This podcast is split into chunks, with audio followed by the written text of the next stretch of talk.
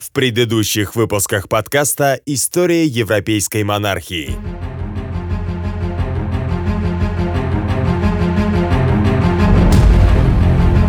Милое дитя, ты ведь понимаешь, что Франция оказала значительные услуги Шотландии? Да, конечно, я понимаю. Нам необходимо, чтобы ты выразила свое согласие на бумаге. Ты можешь стать еще и королевой Англии. У тебя есть все шансы, а мы тебе в этом поможем. Корона по праву принадлежит тебе, моя дорогая. Невероятно! Я стану еще и королевой. Хромающего дофина с растерянным взглядом, полным отчаяния, сопровождали младшие братья. Король под руку сопровождал невесту. Процессия вошла под величественные своды собора Парижской Богоматери. И только чуть позже, как будто бы опаздывая, появилась Не Екатерина. говори ерунды. Какие еще к черту сны? Говорю же тебе, я видела все это настолько реалистично, как будто это было вовсе не сон. Пожалуйста, не надо тебе принимать участие в турнире.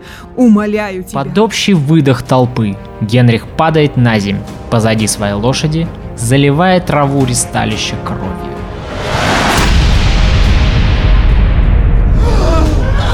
Вы абсолютно правы, Ваше Величество. Пока вы молоды, надо брать от жизни все, ведь она так коротка. Оставьте рутину старикам, вроде нас.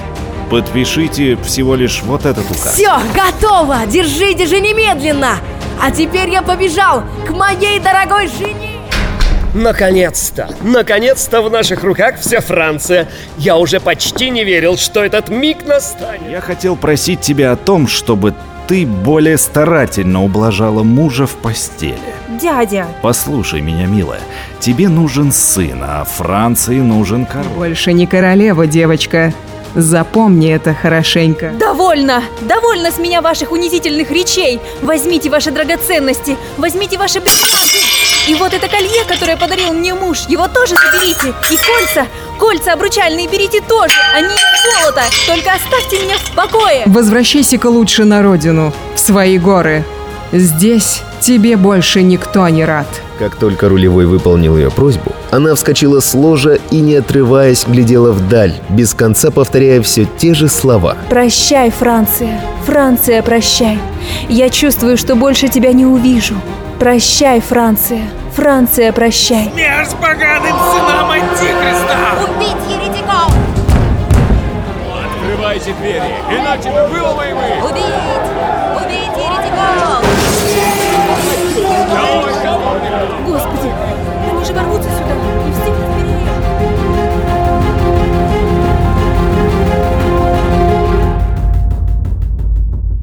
История европейской монархии.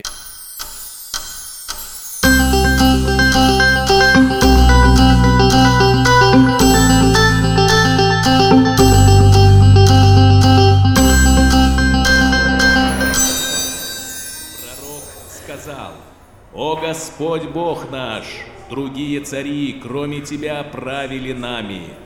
Чтобы лучше понять это сетование и мысль пророка, мы должны, во-первых, понять, откуда происходит вся власть, и, во-вторых, для чего Бог установил власти. На первый вопрос мы получаем ответ словами апостола, который говорит «Вся власть от Бога».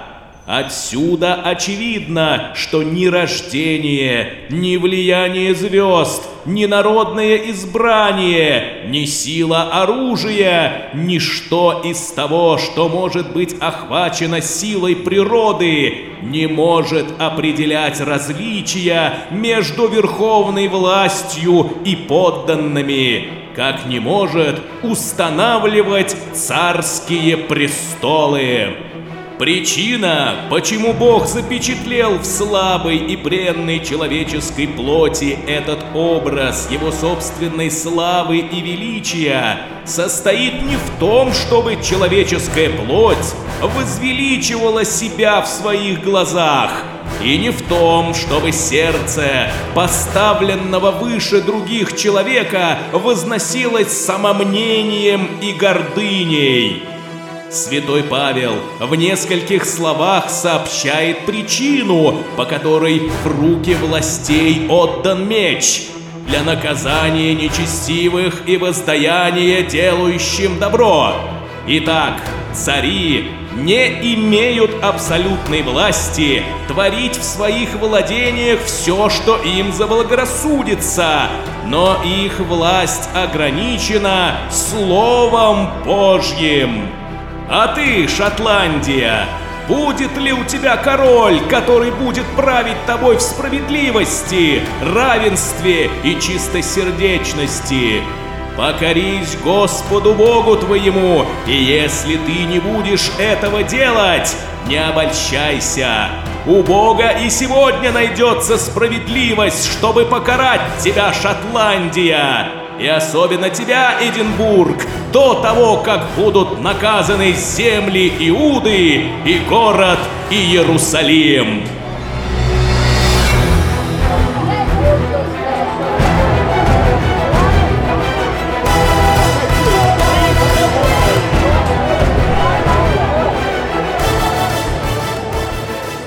Молодая королева, воспитанная в католической вере, попала в незнакомую ей северную страну, которая теперь должна была править. Но самым неприятным для нее оказался тот факт, что ко времени ее прибытия в Шотландию Северо-Британское королевство стало по большей части протестантским.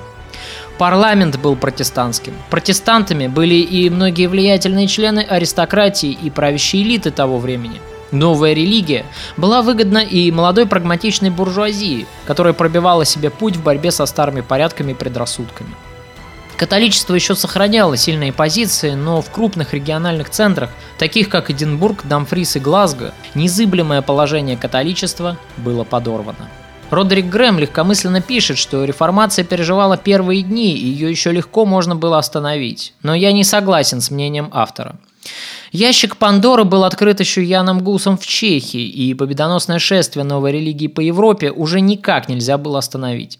Невозможно ее было остановить и в Шотландии, которая гораздо дальше находилась от Рима, чем от протестантского Лондона. И проанглийские идеи к тому времени уже витали в головах многих политических деятелей того времени. Этой темы мы коснемся чуть позже. Здесь прав скорее Стефан Цвейк, который справедливо отмечает, что особенную опасность для Марии Стюарт представляет то, что наиболее могущественная и влиятельная часть ее дворянства объединилась во враждебном ей кальвинистском лагере. Поэтому конфликт Марии со своими подданными на религиозной почве в сущности был неизбежен – Мария была не настолько прагматичным и гибким политиком, чтобы в одночасье забыть о своем католическом вероисповедании, как подобным образом однажды поступил Генрих Наварский, произнеся свои знаменитые слова «Париж стоит мессы». Мария всю свою жизнь остро ощущала и культивировала в себе эти родственные связи с французской католической родней.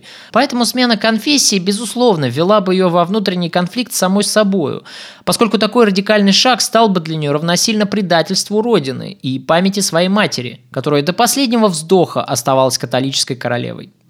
Но фанатичной католичкой Марию тоже нельзя было считать, в отличие от ее кузины и тезки Марии Тюдор. Наша героиня, хотя она и осуждала на словах новую церковь, в глубине души не придавала вопросу религиозного раскола такого сильного значения. Безусловно, она критиковала Джона Нокса, но при этом при ней не стали полыхать костры инквизиции. А ведь она могла бы опереться на католическую реакционную партию и повторить опыт той же Марии Тюдор. Но она не сделала этого. Она не стала еще одной Марией Кровавой. В этой связи важно отметить, что само протестанство тоже не было монолитным и единым по своей сути, как, собственно, и католичество. Это хорошо иллюстрирует знаменитая фраза Джона Нокса, который сказал «У желудка нет ушей», а значит Шотландии тщательно заботятся о своих желудках. В этих словах явственно проявляется внутреннее расслоение протестантского общества Шотландии. Джон Нокс, безусловно, принадлежал к радикальному кальвинизму и был негласным лидером протестантских фанатиков – для этого человека не существовало никаких компромиссов. Он искренне верил в то, что проповедовал и распространял свои убеждения одинаково на всех, и на высшую знать, и на простой народ. Он придерживался идеи ветхозаветного пасторства. Духовный наставник должен максимально стремиться к безгрешности, к отказу от мирской роскоши и суеты. Он должен быть строг и неумолим одинаково ко всем, ибо для Бога нет различий среди людей по классовому признаку. Протестантская аристократия, особенно близкая к власти, придерживалась реформации умеренного толка. Среди таких людей встречались, как это неудивительно, и патриоты, для которых преданность короне стояла выше религиозных убеждений. Прекрасным примером может служить Джеймс Стюарт, который сдерживал ярость протестантской толпы, охраняя дверь в католическую капеллу, пока наша главная героиня присутствовала на католическом богослужении. Этот случай вошел в предыдущий выпуск подкаста. Насчет Джона Нокса Мария, конечно, не обольщалась. Еще до отъезда в Шотландию она призналась английскому послу, что считает этого человека опасным личным врагом. И, несомненно, так оно и было, поскольку Мария и Джон Нокс были носителями разной философии государства, и между ними существовал острый конфликт интересов. Как справедливо отмечает Стефан Цвейк, кальвинизм Джона Нокса представляет собой уже не просто реформаторское обновление церкви, а закостенелую государственно-религиозную систему, основанную на главенстве церкви над короной. По сути, такой же модели государства придерживалась веками и римская католическая церковь, считая мирскую власть ниже власти духовной. Мария Стюарт, выросшая при французском дворе, с его системой абсолютизма, естественно, исповедовала иную концепцию государственного строя, при которой власть монарха распространялась над властью церкви. Этот старый конфликт, терзавший Европу многие века, теперь проявлялся и в протестантской ее части. Джон Нокс, впрочем, не стал начинать отношения с юной королевой с откровенной вражды. Властитель шотландских душ решился нанести визит вежливости вновь прибывшей королеве, чтобы лично с ней познакомиться, присмотреться к ней поближе и постараться по возможности переубедить ее в мнении насчет новой церкви, склонив на свою сторону. Случись это, и вполне возможно, что Нокс стал бы при королевской особе шотландской версии Тарквимады – но этого не произошло. Мария Стюарт со своей стороны готова была отстаивать свои убеждения до последнего. Но оба противника были вооружены неравнозначно. Если Нокс был образованным теологом и профессиональным оратором, отлично знавшим поле битвы, то Мария была просто верующей девочкой, не осведомленной настолько глубоко в теологических вопросах. На этой встрече произошел весьма прелюбопытный диалог, и я постараюсь реконструировать его настолько правдоподобно, насколько это возможно. Итак, вы и есть тот самый проповедник, что нарушает покой в нашем королевстве и сеет семена мятежа. Вы начинаете с обвинений, мадам. Но разве не призван священник нарушать духовный сон своей паствы, покой, как вы изволили выразиться, Разве учить людей следовать божественной истине означает проповедовать мятеж? Вы призываете народ перейти в религию, отличную от той, что исповедует ваша королева. А поскольку Господь предписывает подданным подчиняться своим государям, ваше учение не может идти от Бога. Подданные вовсе не обязаны разделять религии государя, хотя бы им и полагалось подчиняться ему. Короли, мадам, часто бывают невежественнее своих подданных, и примеров того, как царей земных постигла кара небесная, множество в Ветхом Завете.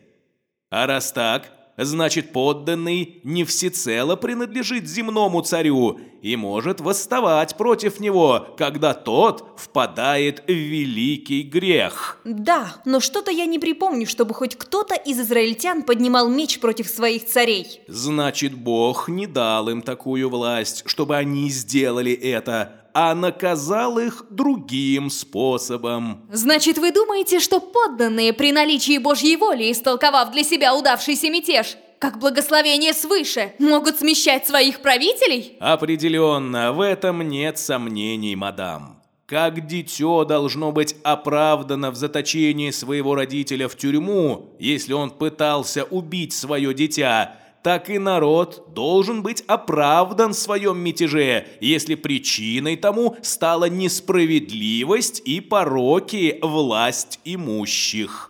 Это неслыханно! Меня, королеву, унижают в присутствии вас, уважаемый лорд Джеймс, а вы даже не пытаетесь заступиться. Ваше Величество, что именно вас унижает? А то, что этот человек открыто заявляет, что мои подданные должны повиноваться ему, а не мне. Стало быть, и я, королева Шотландии, подвластна ему, а не он мне. Я этого не говорил, Ваше Величество. Упаси меня, Боже, чтобы кто-то мне повиновался поскольку все должны повиноваться только Богу, и даже короли, которые должны подавать пример своим подданным.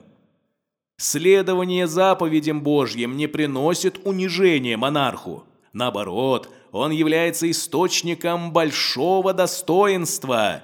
Подчиняясь божественной воле и истинной церкви, правитель обретает вечную славу. Да, но вы-то не церковь, а потому я буду защищать и повиноваться римской церкви, так как считаю, что римская церковь и есть истинная. Эх, воля ваша, мадам, если вы хотите следовать за великой блудницей, какой несомненно является римская церковь. Даже иудеи, распявшие Христа, были не настолько порочны, как католики, и я могу легко доказать вам это. Моя совесть говорит мне иначе. Совесть, мадам, требует знаний, а я боюсь, что вы ими как раз и не обладаете. Мне говорили, и я много читала. Читали доктрины, написанные католическими пастырями, одобренные папами и кардиналами. Но, мадам, они вряд ли позволят критику своей церкви. Вы толкуете Писание по-своему, католики по-своему. Но кто тогда будет судить? Слово Божие, мадам, пусть станет судьей. К примеру, мы осуждаем мессу, потому что это изобретение человека и ни о чем подобном не сказано в Писании. Иисус Христос сам не служил мессу и не приказывал ее служить на тайной вечере, ведь месса не упоминается нигде в Писании. Это все слишком сложно для меня. Лучше, если от моего имени будет говорить католический теолог. Он сможет вам достойно возразить. Я и сам желаю, чтобы на вашем месте был бы сейчас попист, а вы были бы зрителем. Тогда вы убедились бы в тщеславии вашей религии. Но хитрые пописты не решатся со мной спорить в вашем присутствии. Католики знают, что они не могут выиграть спор, если не прибегнут к огню и мечу, и своим собственным законам, когда судить нас будут их же судьи. Это была первая встреча Марии Стюарт с Джоном Ноксом. Я вовсе не выдумал этот прекрасный диалог. Он дошел до нас благодаря записям самого Джона Нокса, которые были опубликованы в его книге «История реформации». К сожалению, мы можем полагаться только на этот источник, но тем не менее, нет никакого сомнения в том, что Мария Стюарт выглядел в этом споре неубедительно. Разговор этот был прерван слугой, вошедшим в покои королевы и позвавшим ее на ужин. Когда Нокс покидал королевские покои, он успел обронить очень тонкую фразу, которая могла бы стать прекрасным прологом к начавшемуся тяжелому управлению Марии в Шотландии. «Я помолюсь Богу, мадам, чтобы он благословил ваше правление в Шотландии, если оно будет приятно Богу, как некогда была ему приятна Дебора в государстве Израилевом». Спор, который попыталась затеять Мария, совершенно не подкованная в вопросах теологии, она, конечно же, проиграла опытному теологу, каким был Нокс. Сам он, как мы видим, держался с королевой слишком независимо, если не сказать высокомерно. Мария выходит из себя. В ее речах чувствуются эмоции, но ей нечем возразить. Нокс же, напротив, отвечает ей уверенно и спокойно, и в его манере держаться с королевой явно чувствуется превосходство. Со слов английского дипломата мы знаем, что спор этот настолько эмоционально истощил Марию, что королева после ухода Нокса проплакала. Непримиримость, высокомерие и враждебность этого протестантского священника одновременно возмущала и оскорбляла Марию. Ведь она никому не пыталась навязать католичество. Она не устраивала страшные аутодафе, не учреждала в Шотландии суд инквизиции.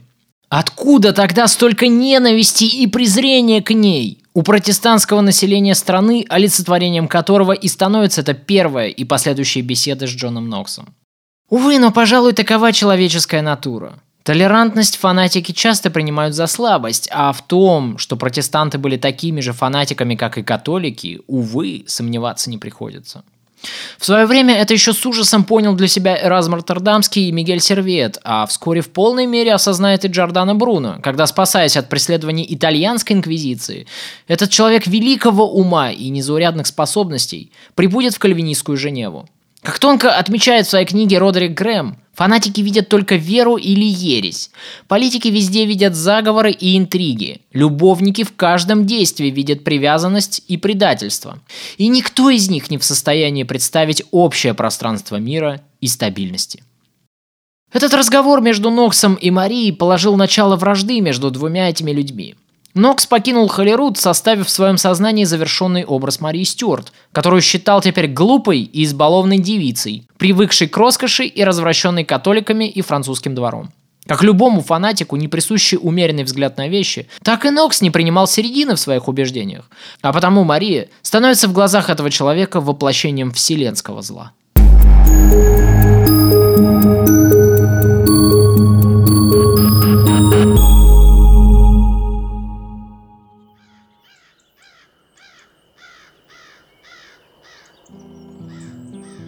В сентябре 1561 года Мария отправляется в большое путешествие по стране.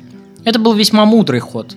Королева хотела поближе познакомиться со страной, в которой ей суждено будет править, показать свой интерес к подданным.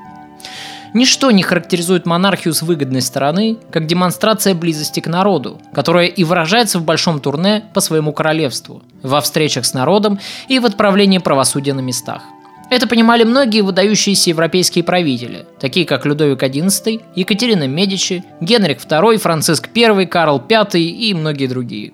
Все они регулярно и часто совершали передвижения по своим территориям, что усиливало патриотические чувства отдельных провинций и помогало понять положение дел в том или ином регионе, а также способствовало искоренению коррупции на местах. Возможно, что неопытный в государственных делах Марии кто-то из приближенных подсказал эту идею, но как бы то ни было, 11 сентября она выехала из Эдинбурга на север. Двигаясь против течения реки Форд, ее экипаж прибывает в Стерлинг. Если бы королеве в тот день сказали бы, что спустя всего 7 лет в этом городе будет коронован ее сын, малолетний Джеймс Стюарт, который еще даже не родился, а сама она к этому времени будет находиться в заточении, в руках лордов конфедерации – Мария, наверное, бы этому не поверила. Но, наверное, к счастью, поэтому-то будущее и скрыто от нашего взора. Мария беспечно проводит свои дни, присутствуя на банкетах и торжественных приемах, организованных в ее честь. И именно в Стерлинге с королевой и происходит одно малозначительное на первый взгляд происшествие. По окончании очередного дня Мария отправилась в свои покои и оставила рядом с кроватью непогашенную свечу, очевидно уснув. Пламя свечи подожгло занавеси на окнах, и огонь быстро распространился по комнате, окружив полок ее кровати. Мария проснулась вовремя, ощущая нестерпимый жар. В ужасе, окруженная полыхающим кольцом огня, она начала звать на помощь прислугу. Королеве удалось спастись, но это происшествие тут же стало орудием в руках ее врага. Нокс мгновенно включил в текст своих проповедей упоминание об этом происшествии, истолковывая его на свой манер проведением Господним – Бог, дескать, гневается и недоволен нынешней королевой. Однако, эта проповедь не произвела в народе сильного впечатления, если не считать погрома, последовавшего за этим. Люди ворвались в королевскую капеллу, где проходило латинское богослужение. На этот раз Марии среди прихожан не было, и своим авторитетом насилие она остановить не смогла. Священников и харистов жестоко избили. На том дело, впрочем, и кончилось. Нокс понимал, что пока популярность Марии еще сильна, как в народе, так и в среде столичного населения. Яков Эббот отмечает, что личное влияние королевы постоянно росло в тот период времени, и народ Шотландии, несмотря на разногласия по вопросу о религии, был очень предан своей королеве. Но Нокс умел выжидать. Ему нужна была благодатная почва, на которой могли бы произрасти семена его желчи. Он прекрасно осознавал, что Мария рано или поздно оступится, проявив какую-нибудь оплошность. Именно тогда, в самый подходящий момент, можно будет уцепиться за эту ошибку и болезненно ударить по репутации королевы с высокой пасторской кафедры своей острой, как стрела, проповедью. Пока что Нокс решил ограничиться интригами и нападками на католичество и абстрактную категорию нечестивых грешников, прелюбодеев и блудниц, активно эксплуатируя образ внутреннего врага. Этим он сильно и досадил Марии, когда она вернулась из короткого путешествия по стране в Эдинбург. В столице она узнает о новом постановлении городских магистров, предписывавших всем монахам, священникам и прелюбодеям они ставились в одну категорию с католическими священнослужителями, покинуть город в течение 24 часов или подвергнуться публичной порке. Марию такое самоуправство, конечно, привело в бешенство.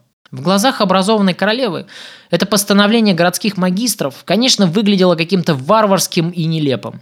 Не могу не удержаться от злого сарказма и не упомянуть, что в столь любимой Марии Франции спустя 74 года, то есть почти спустя столетие, Людовиком XIV будет подписан так называемый Эдикт Фонтенбло, еще более абсурдный и нелепейший документ. Протестантские священники должны были согласно нему перейти в католичество, либо покинуть Францию. Стране был нанесен колоссальный ущерб, несопоставимый даже с тяжелой интервенцией, потому что за короткий период времени произошел массовый отток подданных из королевства, среди которых были и весьма образованные люди. Но вернемся в Шотландию на 74 года назад. Итак, Нокс проиграл первую схватку с королевой за власть в Шотландии. Хитрый пастор стал выжидать подходящего случая, чтобы нанести ответный удар. И очень скоро такой случай ему представился.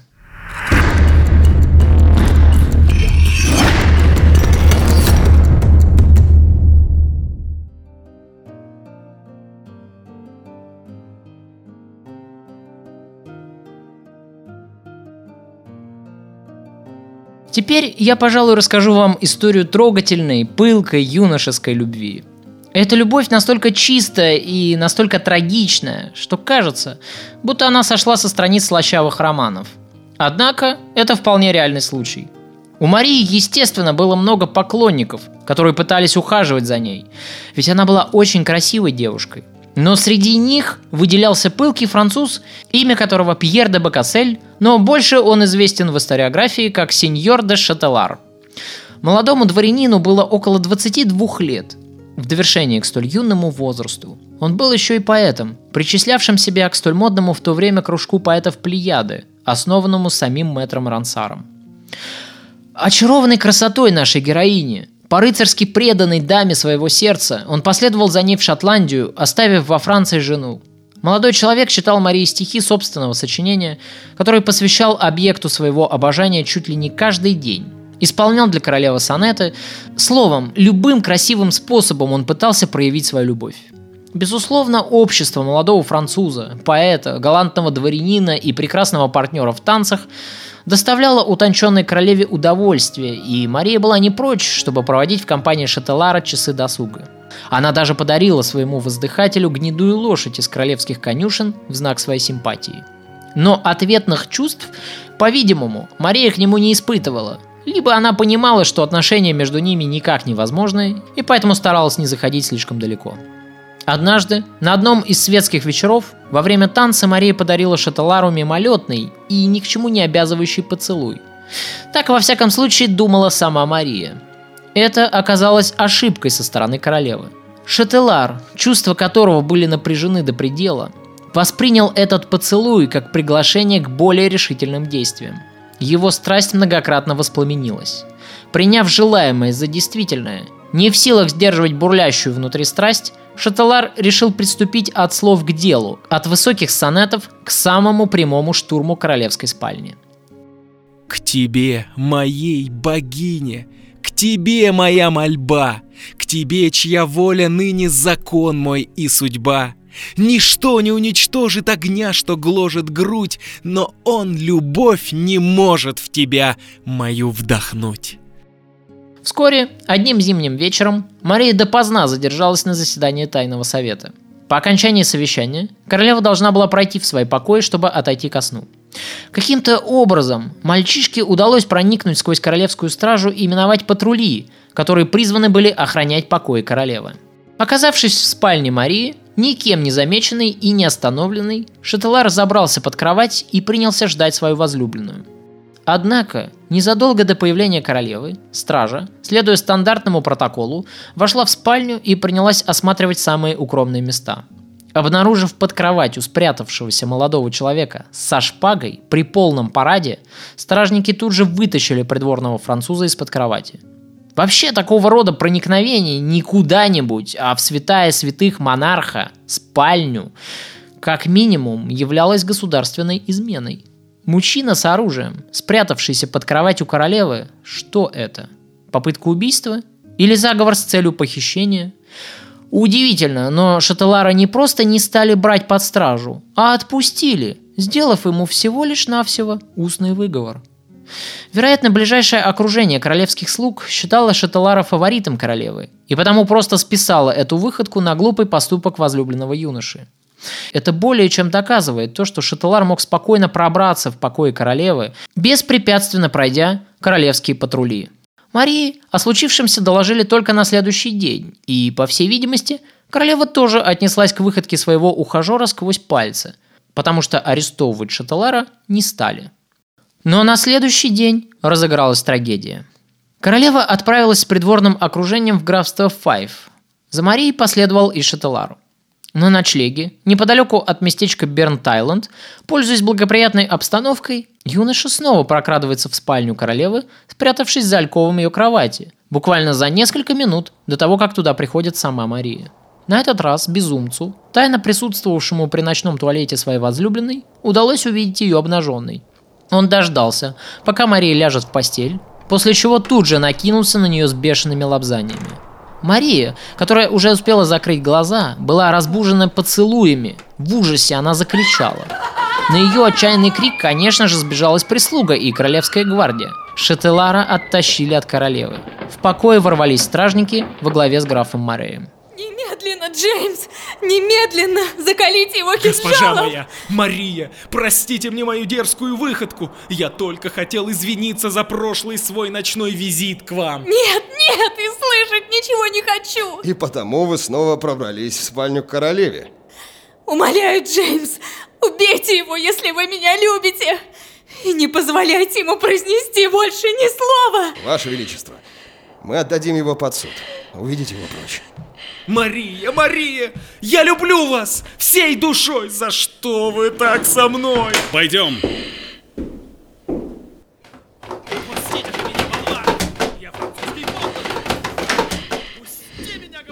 Тогда мы посадим тебя в особую Я опозорена.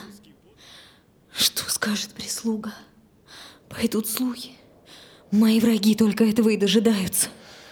Ваше Величество, если бы я убил его прямо сейчас, пролилась бы кровь в вашей спальне. Вы, вы не позволите ему говорить. Надо по возможности представить дело в том свете, что сей молодой человек покушался на вас и был подослан протестантами. Так мы избежим скандала. Мадам, я сделаю все, что от меня потребуется, чтобы спасти вашу честь. Перед смертью, стоя на плахе, Шателар прокричал. Прощай! Прощай, самая прекрасная и самая жестокая принцесса в мире! Эта история выглядит настолько неправдоподобно по сравнению с привычным нам образом Марии Стюарт, что невольно напрашивается вопрос о причинах столь вероломной жестокости нашей героини. Конечно, Шателар, ослепленный любовью, вел себя как минимум глупо, но убивать влюбленного в тебя человека, пускай даже и за столь дерзкий проступок, это совсем не похоже на гуманный характер Марии Стюарт. А ведь историкам хорошо известна знаменитая история с корабельными гребцами, которые получали постоянные удары плетьми только за то, что они недостаточно усердно налегали на весла, когда шестилетнюю Марию Стюарт везли во Францию. Об этой истории рассказывает нам Родерик Грэм, после чего автор обращает внимание, что Мария Стюарт, когда она возвращалась в Шотландию 12 лет спустя, запретила капитану применять насилие к членам экипажа корабля. И вот такая гуманная, человеколюбивая королева вдруг приказывает немедленно расправиться с человеком, которого любовь к ней толкала на безумство. В конце концов, Мария могла бы ограничиться высылкой из страны глупого мальчишки. На родине его пыл поубавился бы, и вскоре чувства к Марии у него и вовсе бы прошли. Более того, такой жест не скомпрометировал бы саму королеву, а наоборот, в глазах простого народа это был бы поступок гуманный и в то же время свидетельствовавший о том, что у Марии действительно не было никакой связи с Шателаром. Убийство, на котором якобы настаивала Мария в полу своего гнева, напротив, выглядит подозрительным и слишком вероломным. Еще более подозрительным выглядит и то, что подобный случай уже имел место ранее, а значит Мария прекрасно знала о чувствах Шателара к себе – но при этом не желала отвечать на них взаимностью. Но тогда почему же она согласилась взять Шаталара с собой в поездку по северным провинциям королевства, во время которой и произошел этот скандал? И почему шотландская королева, когда Шателара арестовали в ее спальне в тот злополучный вечер, так сильно испугалась того, что тот может о чем-то заговорить на суде, умоляя своего брата немедленно лишить жизни не кого-нибудь, а французского подданного, да еще и дворянина? И почему тогда, наконец, Мария не приняла никаких мер при первом инциденте, ограничившись лишь устным упреком в адрес нерадивого воздыхателя? К сожалению, у меня есть только вопросы, ответы на которые не дает серьезная историография о Марии Стюарт. Стефан Цвейк, известный защитник Марии перед судом истории, выражает сомнение в том, что Мария приказывала графу Морею убить своего любовника и что решение отдать его под суд принадлежало исключительно последнему, потому что только суд с последующей казнью мог бы спасти честь шотландской королевы, над которой уже нависло зловещее обвинение в прелюбодеяниях. Мария Стюарт, пожелая она даже, не могла бы помиловать безумца, пишет Цвейк, и далее объясняет почему. Малейшее слово в защиту виновного было бы равносильно признанию в соучастии. Родерик Грэм, который относится к нашей героине более строго, склонен считать желание Марии немедленно расправиться с Шаталаром, имевшим место в действительности, после чего историк делает другой вывод, прямо противоположный тому, который делает Стефан Свейк. Ее обязанности как королевы состояли в том, чтобы обеспечить спокойствие и благополучие своих подданных, пишет Грэм. Но она не имела интереса к политике и особых амбиций, кроме желания наслаждаться придворной жизнью. Конец цитаты. Однако, как бы то ни было на самом деле, случай этот имел далеко идущие последствия. Потому что Джон Нокс получил в свои руки еще один козырь, который тут же использовал в обвинениях против Марии Стюарт а приближенные к королеве советники более настойчиво заговорили о том, что Марии необходимо как можно скорее снова выйти замуж. Стране нужна была мужская рука правителя и королева, не запятнанная слухами и обвинениями в распутном образе жизни. Ох, бедный несчастный мальчик. Пострадал за любовь. И такой молодой, и красивый. Сердца у нее нет. Заткнись ты, дура! Что ты понимаешь? Она королева. А он кто? Тфу, французишка какой-то. Правильно она его. Нечего на девичью честь-то покушаться. А я слышал, что его подослали французские гугеноты, чтобы убить нашу королеву. Ведь его нашли в ее спальне при оружии. После казни Шателара Мария уступила настойчивым советам своих приближенных начался активный подбор кандидатов в мужья. И вот тут католическое вероисповедание Марии заставило Елизавету понервничать, поскольку брак сильной католической державой, такой как, например, Испания, представлял бы собой прямую угрозу безопасности для Англии.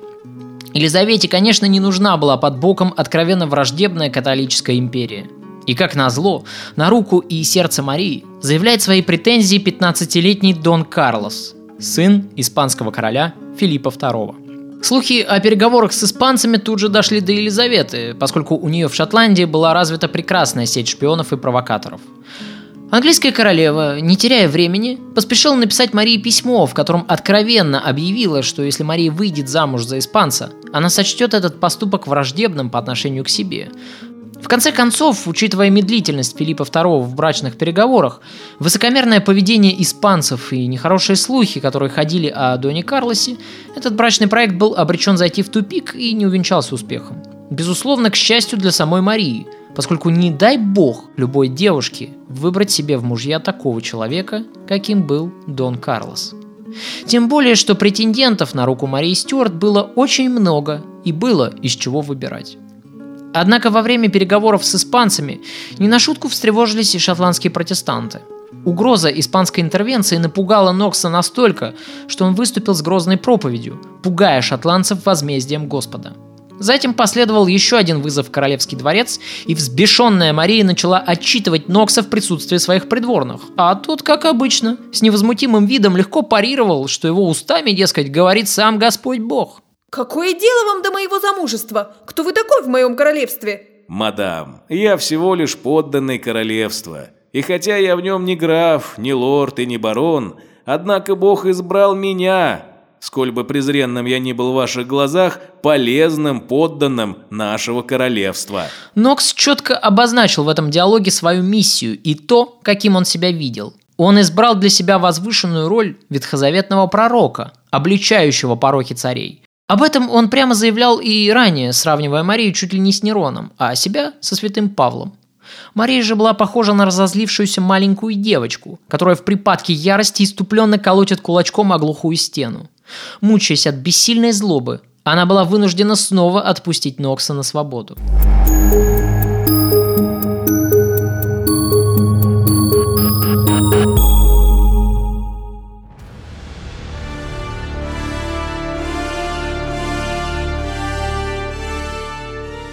26 октября 1563 года, после долгой и тяжелой осады, католические войска оккупировали протестантский Руан.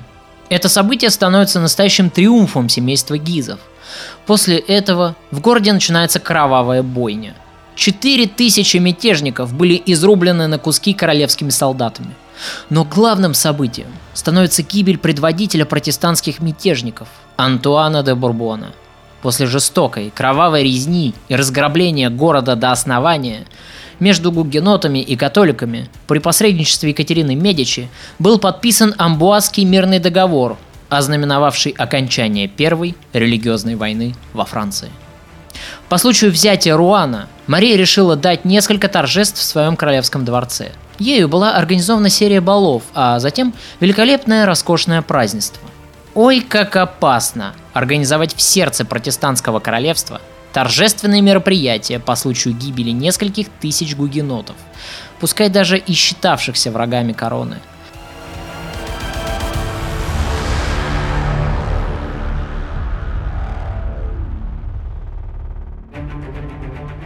Естественно, что эта буйная радость католической королевы по случаю кровавой резни тут же ударила по репутации Марии Стюарт – Наконец, ее заклятый враг Джон Нокс получил более чем весомый повод, чтобы провести в своих проповедях яркую аналогию с Изавелью. И Нокс начал свою яростную атаку на шотландскую королеву, обрушивая со своей протестантской кафедры в ее адрес тучи острых, как стрелы, слов. Спохватившись, Мария попыталась было исправить ситуацию, приказав вызвать в королевский дворец Нокса. Последовали очередные препирательства, которые ровным счетом ни к чему не привели. Мария пыталась бороться с последствиями своих же неумных действий, а это было бессмысленной тратой времени. Конечно, у нее чесались руки, и она с радостью арестовала бы Нокса прямо в Холлеруде, но она боялась этого делать. Она прекрасно понимала, что протестантский пастырь пользуется огромным авторитетом в народе. Его слову внемлет почти все протестантское население страны. Поэтому его арест неминуемо вызвал бы волнение в Эдинбурге, исход которых было бы очень сложно спрогнозировать. Поэтому для ареста столь значимого протестантского проповедника требовался очень веский повод, который Мария вскоре попытается найти. Но пока что Нокс вышел из королевского дворца с самодовольной улыбкой. Очередное словесное препирательство с королевой вновь оканчивается не в пользу последней. Через некоторое время после этого и происходит скандал с Пьером Шателаром, о котором я уже рассказывал.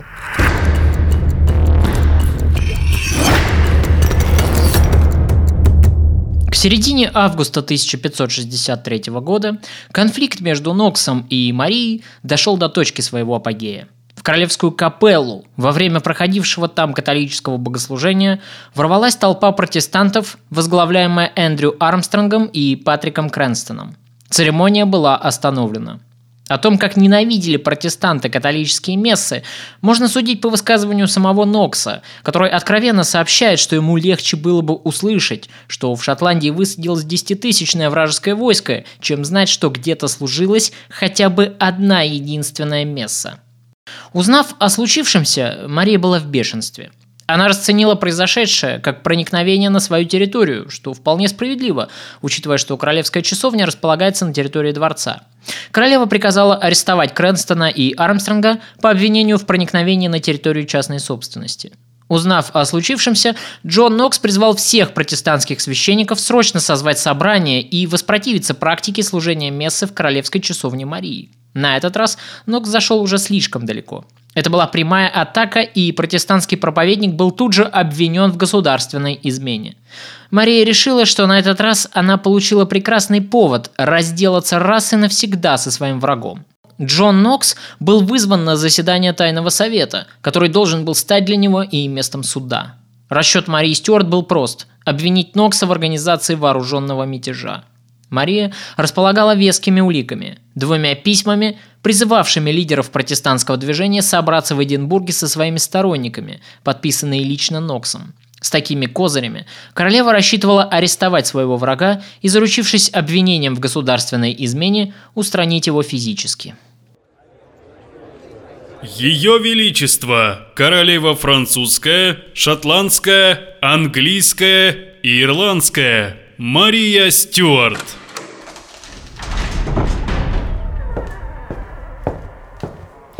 Садитесь, господа. Этот человек, что сейчас стоит перед вами, заставил меня много плакать. Теперь посмотрим, заставлю ли я его пролить слезы. Передайте ему письмо. Эти документы доказывают, что вы пытались поднять восстание против Ее Величества. Этим письмом от 8 октября 1563 года вы созвали ваших соратников-протестантов в Эдинбург, чтобы воспрепятствовать исполнению приговора в отношении обвиняемых Патрика Крэнстона и Эндрю Армстронга. Что вы можете пояснить по этому поводу уважаемым лордам Совета?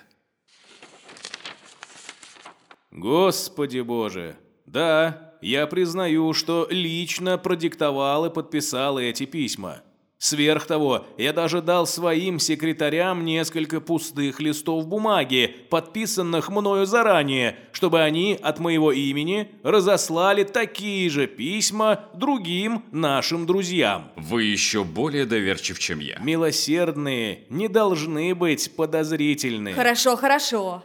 Зачитайте нам вслух ваши письма. Добрый мой друг, брат во Христе и единомышленник.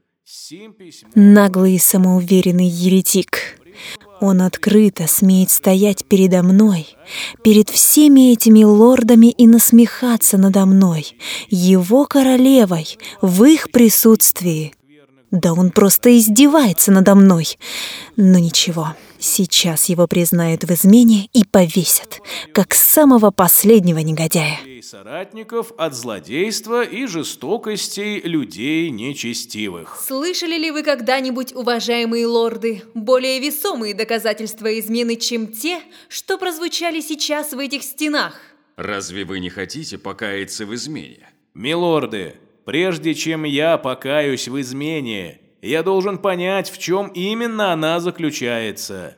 Хочу обратить ваше внимание, что у меня есть полное право защищать свою паству, когда она находится в опасности. Кто дал вам право созывать моих подданных? Разве это не доказательство мятежа? Не совсем так, мадам. Ибо он собирает толпы людей почти ежедневно на своих проповедях, что не является изменой с точки зрения... Замолчите! Пускай он ответит за себя, и я не хочу слышать ни про какие проповеди и совместные молитвы. Отвечайте прямо как есть, не изворачивайтесь. Мадам, я созвал уважаемых пасторов нашей церкви и нашу паству согласно уставу нашей церкви для обсуждения некоторых насущных вопросов что не является изменой. Нет, вы не уйдете так просто от ответа. В своих письмах вы пишете, что повесткой собрания является обсуждение ответных мер против готовящейся жестокости. Вы обвиняете Королевский суд, то есть меня, в жестокости? Лживые католики, мадам, являются смертельными врагами истинных христиан. У меня и в мыслях не было обвинять вашу светлость в жестокости.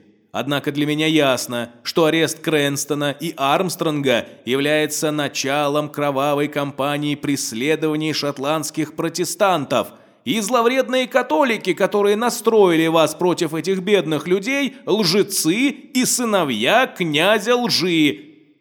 Давайте же вспомним, чему учит нас Писание. Единственный источник мудрости. Подобное случалось при царе Ахаве – когда его женой стала гордая и развратная Иезавель. Она любила много танцевать. Она поклонялась языческим идолам. Она была горда. Она была красива. И в своей страшной гордыне она повелела казнить всех проповедников, говоривших от имени истинного Бога на нашей земле. Но сказал тогда Господь Бог наш – Вот я пошлю к вам пророка перед наступлением моего дня, великого и страшного. Вы забываетесь! Тут вам не церковная кафедра! Я нахожусь в месте, где совесть требует говорить правду. Ее Величество окружено коррумпированными льстецами и смертельными врагами Христа. Я лишь предостерегаю. В Писании об этом все написано. Смотрите в Писание, читайте Слово Божие. Довольно! Вы достаточно сказали в присутствии моих лордов. В последний раз, когда мы встречались в частном порядке, вы опрометчиво наговорили мне много обидного, из-за чего я сильно страдала. Как я и говорил вам раньше, мадам, я не люблю делать людям больно. Но больше всего я не люблю ложь и лесть. Довольно. Вы проиграли спор, Ваше Величество. Нокс отбил все наши обвинения, и нам его не подловить. Вы можете возвращаться к себе домой. Вы оправданы. Я... я уже не королева в собственном королевстве! Это неслыханно! На каком основании вы оправдываете его? Последнее слово должно быть за мной! После этого весьма любопытного диалога, состоявшегося в стенах Королевского дворца в Эдинбурге, Нокс снова выходит победителем. С высоко поднятой головой, в окружении толпы своих поклонников, прибывших в Холерут, чтобы поддержать своего духовного лидера, Нокс отбывает во свояси. Это становится горьким поражением для Марии и жестоким ее унижением. Причина этого унижения кроется в главной ошибке, которую раз за разом совершала неискушенная в теологии королева. И ошибкой этой являлось то, что Мария неизменно вызывала своего врага на публичный спор, который проходил в присутствии сторонников Нокса и в отсутствии союзников самой Марии. В сущности, она была страшно одинока. Таким образом, Мария играла не на своем поле и сражалась не своим оружием. Предоставив своему врагу все преимущества в виде словесных баталий, в которой Нокс, как искусный оратор, конечно же, был силен, окружив себя людьми, симпатизировавшими новой церкви, у Марии не было реальной силы и знаний, на которые она могла бы опереться в противостоянии с Ноксом. Увы, но королева почему-то так и не смогла этого понять, а потому противостояние с протестантским пастырем было ей проиграно.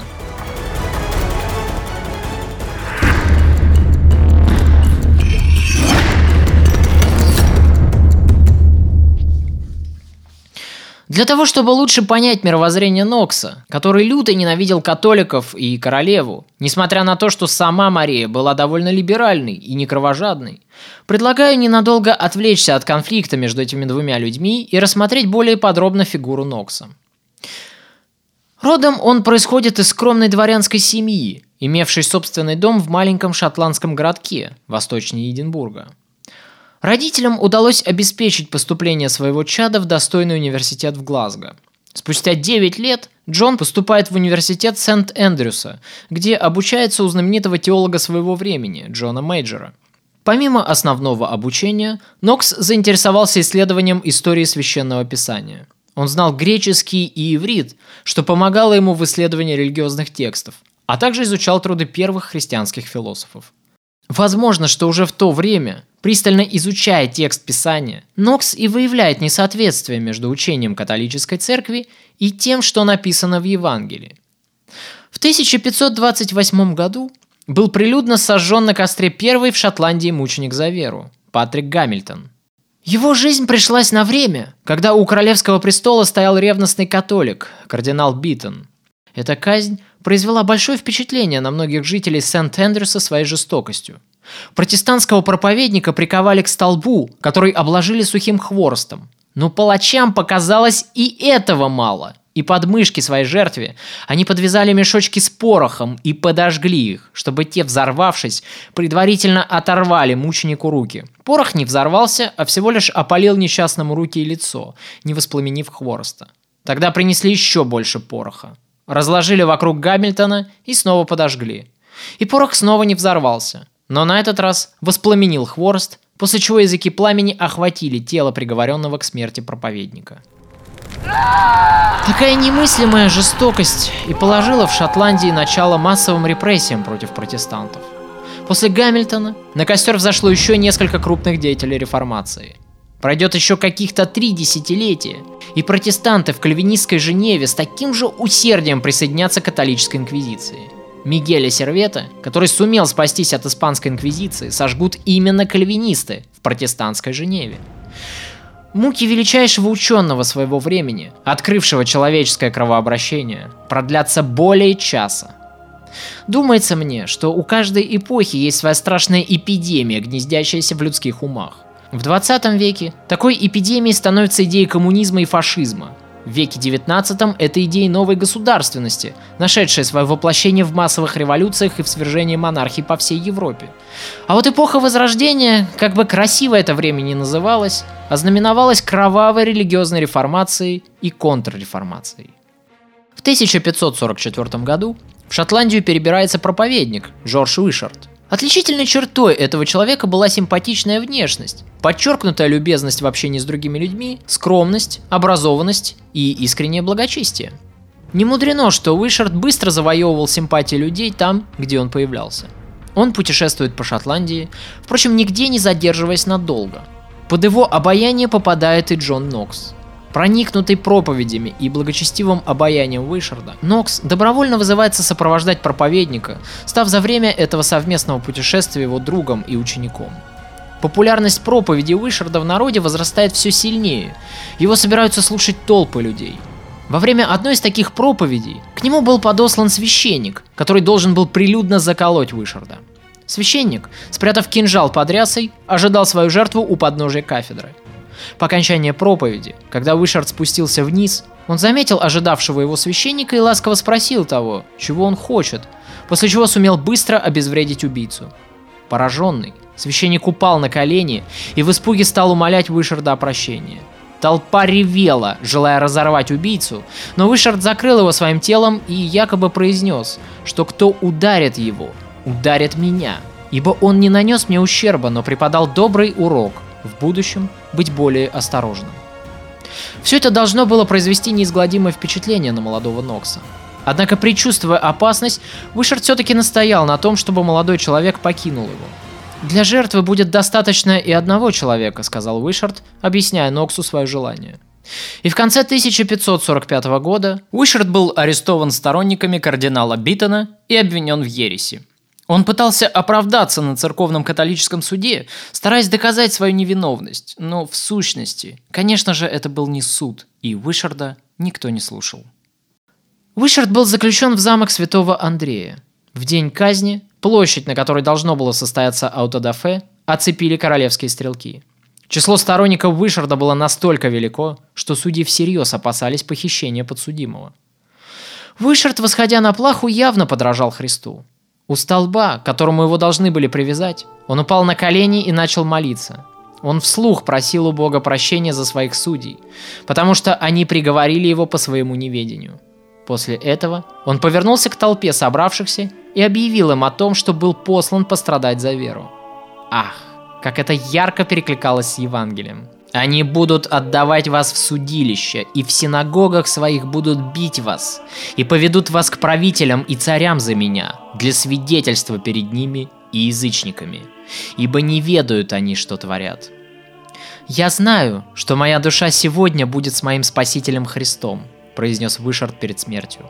Пораженный палач встал перед своей жертвой на колени, прося прощения за то, что он должен сделать, и Вышард поцеловав его в щеку, простил его и попросил делать свою работу.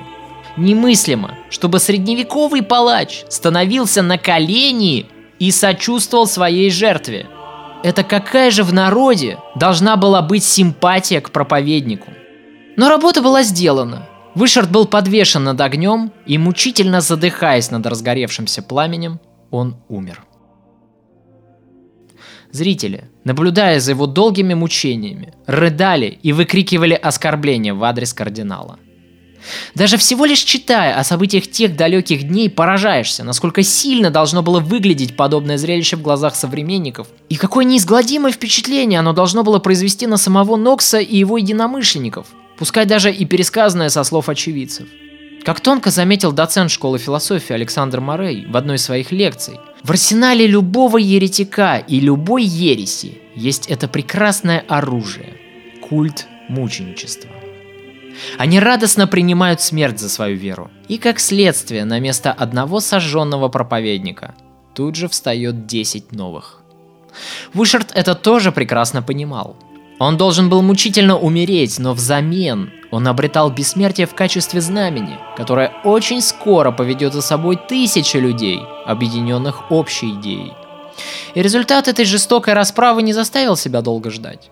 Разъяренная толпа протестантов в итоге захватывает замок, на площади, перед которым и был казнен проповедник, после чего учиняется расправа над кардиналом Биттоном. Так, в Шотландии вспыхивает религиозная революция, в которой принял самое активное участие и Джон Нокс. Замок Сент-Эндрюс ненадолго становится цитаделью реформаторов. Вскоре французские войска берут его штурмом, и Нокс с остальными последователями Вышарда был арестован и осужден. Самого Нокса приговорили к каторжным работам на галерах, что было равносильно медленной и мучительной смерти. Больше года он провел рабом на корабле, но жестокое обращение и лишение не сломили этого человека, а наоборот, лишь закалили его дух.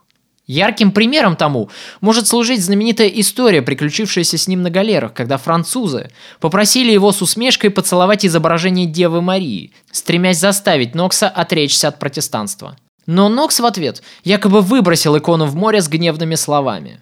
«Пускай Дева Мария сама спасет себя. Она достаточно легкая и научится плавать». В конце концов, Нокс, наверное, так и погиб бы на одном из французских кораблей, если бы его не спасло внезапное вмешательство английского правительства. По ходатайству своих друзей он был освобожден и перебрался в Англию. Так сформировалась и закалилась личность, которая сделалась непримиримым врагом Марии Стюарт. Именно с этим человеком прошедшим через огонь и воду, в буквальном смысле этого слова, в совершенстве изучившим Святое Писание, овладевшим искусством теологического диспута, убежденным протестантом из-за жестокой расправы над любимым учителем. Вот с этим человеком и пыталась спорить наивная и неопытная 20-летняя девочка, какой и была в то время Мария Стюарт.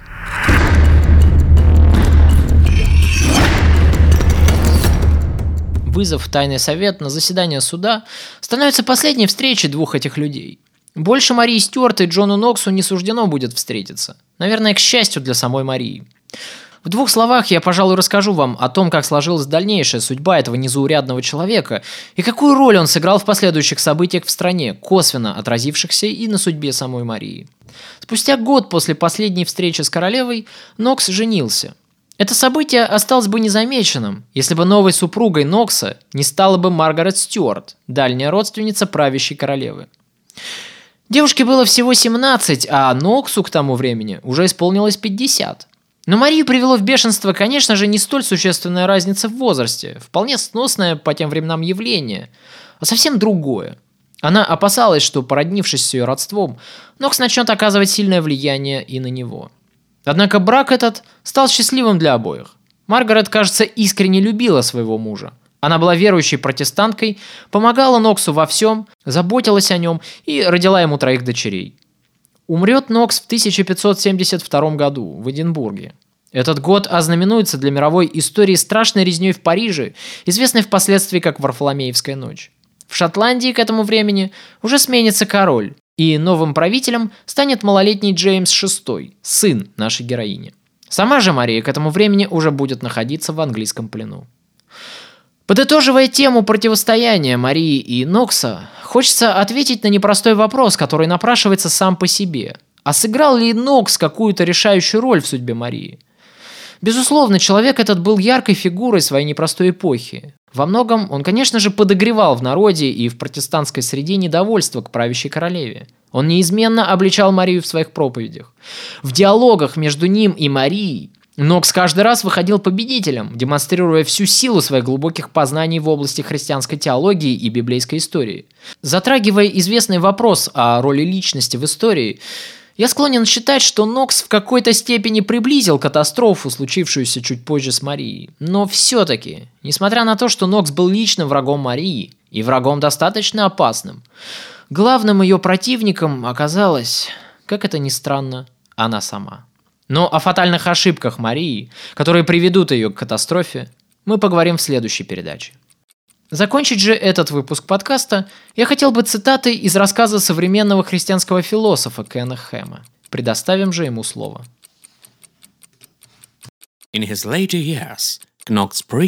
В зрелые годы Нокс проповедовал в соборе святого Джайлса, который находится в Эдинбурге.